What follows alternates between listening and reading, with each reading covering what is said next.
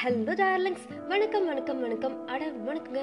இன்னைக்கு காதலும் காமமும் புத்தகத்தின் மூன்றாவது கதை தான் நான் உங்களுக்காக வாசிக்க போறேன். கதையோட தலைப்பு கேட்டிங்கனாவே எல்லாரும் உற்சாகம் ஆயிடுவீங்க எஸ் ரோமியோ ஜூலியட் ரோமியோ ஜூலியட்டோட லவ் ஸ்டோரி தான் நம்ம இன்னைக்கு பார்க்க போறோம். மேலும் தாமதிக்காமல் வாங்க கதை கேட்கலாம். படம்தான் பார்க்கிறோம் என்கிற உணர்வில்லாமல் அழுகிற பாத்திரங்களோடு அழுகிறோம். அக்கம் பக்கம் அழுகிறவர்களை பார்த்து கூட்டமாகத்தான் அழுகிறோம் என்று ஆறுதல் அடைகிறோம் இப்படி எப்போதாவது தான் ஒரு ஆங்கில படம் வரும். படம் முடிந்து அந்த இளம் காதலர்களின் இறுதி ஊர்வலம் நடக்கிற போது எல்லோரும் எழுந்து நின்று வணக்கம் போட்ட பிறகும் திரைப்பட அரங்கிலிருந்து திரும்புவதற்கு மனமில்லாமல் அங்கேயே நம்மை கட்டி போட்டு விடுகிற மன்மத மாயம்தான் ரோமியோ ஜூலியட். இது கற்பனை கதை அல்ல உண்மை சம்பவம். கற்பனையின் கால்கள் உண்மையிலிருந்தே உதயமாகின்றன என்பதற்கு நேற்றும் என்றும் ரோமியோ ஜூலியட் கதைதான் உலகம் முழுவதிலும் காதலர்களுக்கு உதாரணமாக விளங்குகிறது. வெரோனா நகரம் இத்தாலி என்கிற கண்ணாடி பெட்டிக்குள் நிஷ்டையில் இருக்கிற தங்க மீனை போல அந்த இரவில் காட்சியளித்தது. காபுலத் பிரபுவின் மாளிகையில் விருந்து அந்த நகரத்தில் குறிப்பிடத்தக்க அனைவரும் விருந்துக்கு வந்திருந்தார்கள். ஒரு பக்கம் போர்க்களத்தில் புகுந்த வீரர்களைப் போல சீமான்களும் சீமாட்டிகளும் பதார்த்தங்களை பந்தாடி கொண்டிருந்தார்கள். மறுபக்கத்தில் முகப்படாம் போட்ட வாலிபர்களும் வனிதைகளும் ஒருவரை ஒருவர் உரசிக்கொண்டும் உள்வாங்கிக் கொண்டும் நடனமாடிக்கொண்டிருந்தார்கள் ஆடி களைத்து அவரவர்கள் அமர்ந்த பிறகும் இருவர் உலகத்தில் ஆண்களுக்கும் பெண்களுக்குமாக நியமிக்கப்பட்ட இரண்டே பிரதிநிதிகள் தாங்கள்தான் என்பதாக நினைத்துக்கொண்டு ஆடிக்கொண்டே இருந்தார்கள்.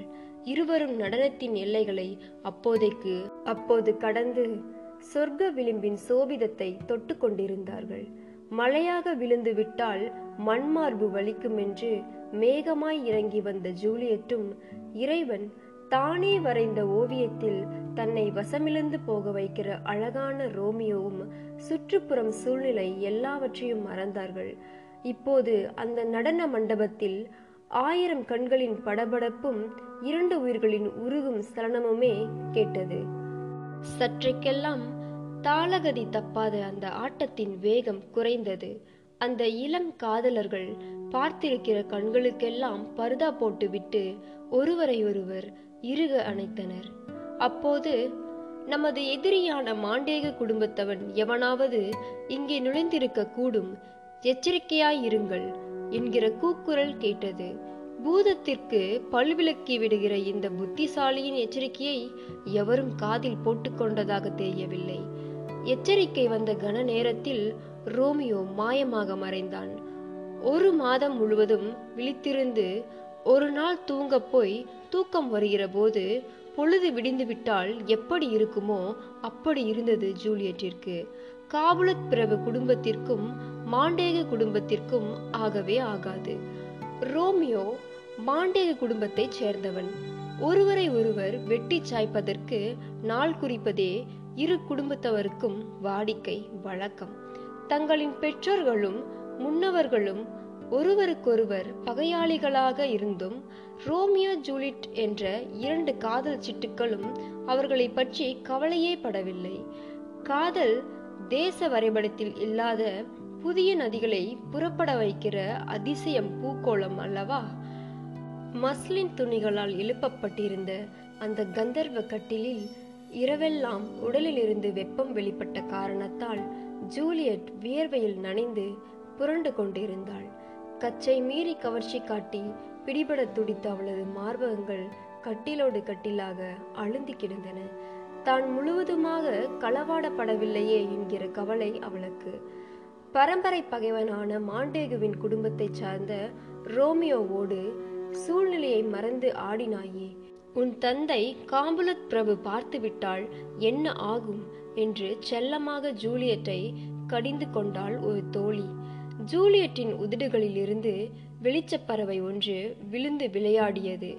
பதில் சொல்லவே தகுதியில்லாத கேள்வி என்று பாவை அதை ஒதுக்கிவிட்டாள்.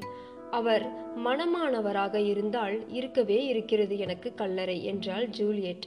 அவளது மார்பு கூடுகள் ஏறி இறங்கின.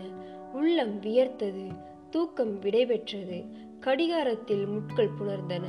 தோட்டத்தில் சப்தம் கேட்டது சருகு இலைகளை ஊடறுத்து தவளை ஒன்று தனி கச்சேரி நடத்துவது போல் இருந்தது. மதிர்ச்சுவரை தாண்டி மணவாளன் வருவான் என்று ஜூலியட் எதிர்பார்க்கவே இல்லை. எவரும் பார்ப்பார்களா? பார்த்தால் என்ன ஆகும்? என்றெல்லாம் ரோமியோவுக்கு தோன்றவில்லை. ஜூலியட்டை பார்த்து விடுகிற வேகத்தில் மரணத்தின் சலுகைதான் வாழ்க்கை என்கிற முடிவுக்கு ரோமியோ எப்போதோ வந்திருந்தான். ரோமியோ ஜூலியட்டை உற்று பார்த்தான். அவள் கண்களில் அந்திவானத்தின் அழகெல்லாம் ஆரோவணித்திருந்தது. ஜூலியட் உன் குரல் வலைக்குள் ஆயிரம் குயில்கள் கூடு கட்டி கொண்டிருக்கின்றன என்றான்.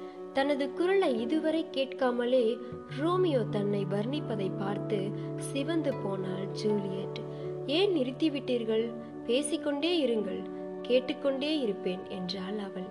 அவளது குரலை முதன் முதலாக கேட்ட ரோமியோ கடலின் பரப்பில் நிலாக்காலங்களில் பாடும் தங்க மீனின் அதிசய குரலோ இது என்று நிலை குலைந்தான் ரோமியோ நான் சொல்லுவதை கேட்டீர்களா?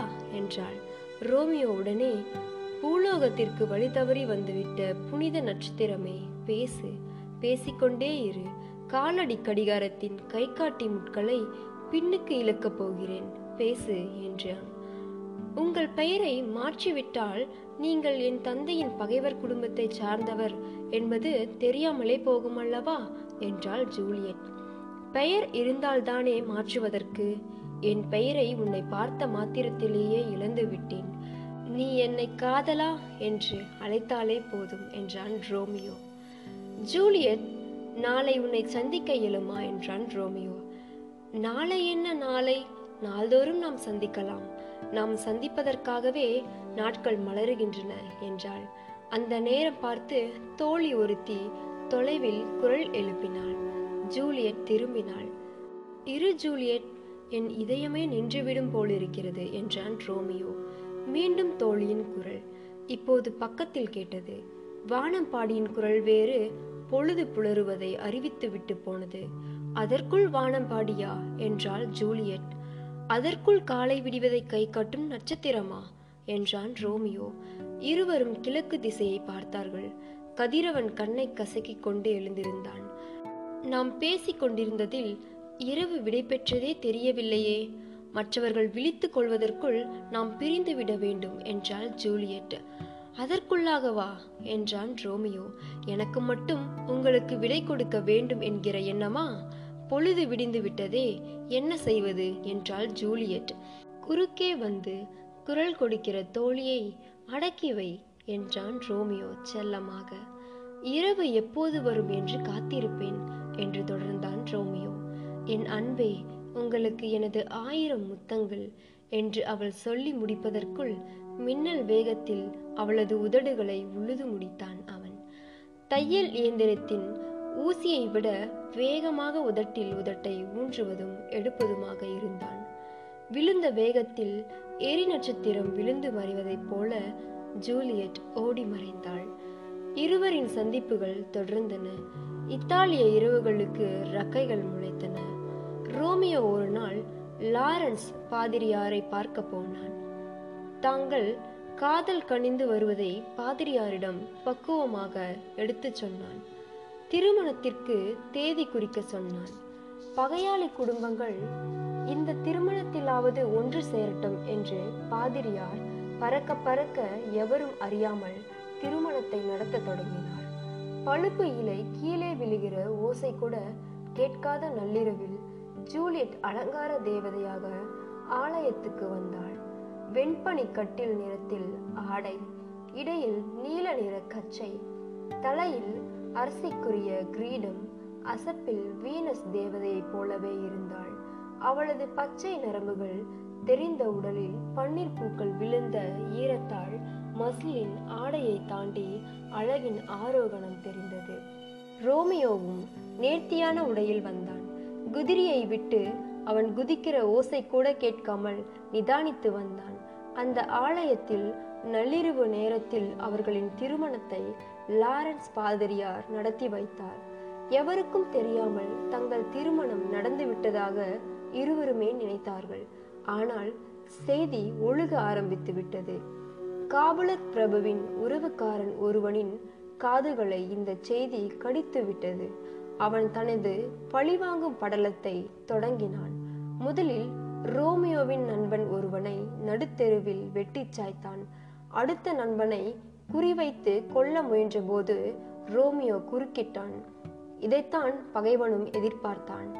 தேடி வந்த சிறுத்தை வழியில் வந்து வரவேற்கிறதே என்று அந்த பகைவன் சொல்லிக் கொண்டான் பகைவனும் ரோமியோவும் வாட்களை உருவினர். துருப்பிடித்து கிடந்த ரோமியோவின் வாளில் சில நிமிட உரசலில் நெருப்பு பொறி பறந்தது. பகைவனது தலை மண்ணில் உருண்டது. வல்லவர்களிலேயே வல்லவன் அந்த எதிரி.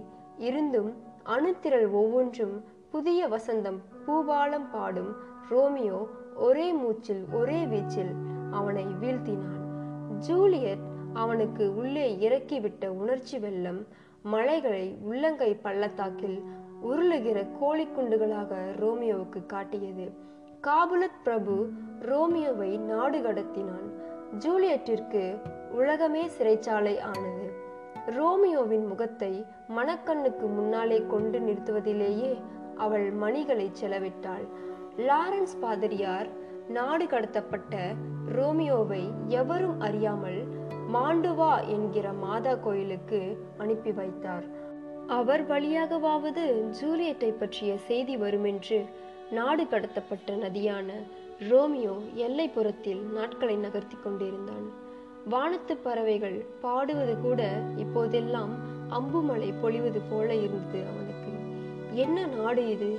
இங்கே முள்ளம்பன்றிகள் மரங்களில் தொங்குகின்றன பலாப்பழங்கள் தரையில் தவழுகின்றன என்று தன்னை அடிப்பதற்கு சவுக்கை தேடினான். இதற்குள் இங்கே ஜூலியட்டிற்கு திருமண ஏற்பாடு நடைபெற்றது. பாரிஸ் என்பவனுக்கும் அவளுக்கும் அடுத்த வாரம் திருமணம். ரோமியோ வீற்றிருக்கிற மன மஞ்சத்தில் வேறொருவனா? நினைத்தே பார்க்க முடியவில்லை அவளுக்கு. லாரன்ஸ் பாதிரியாரிடம் ஓடினாள்.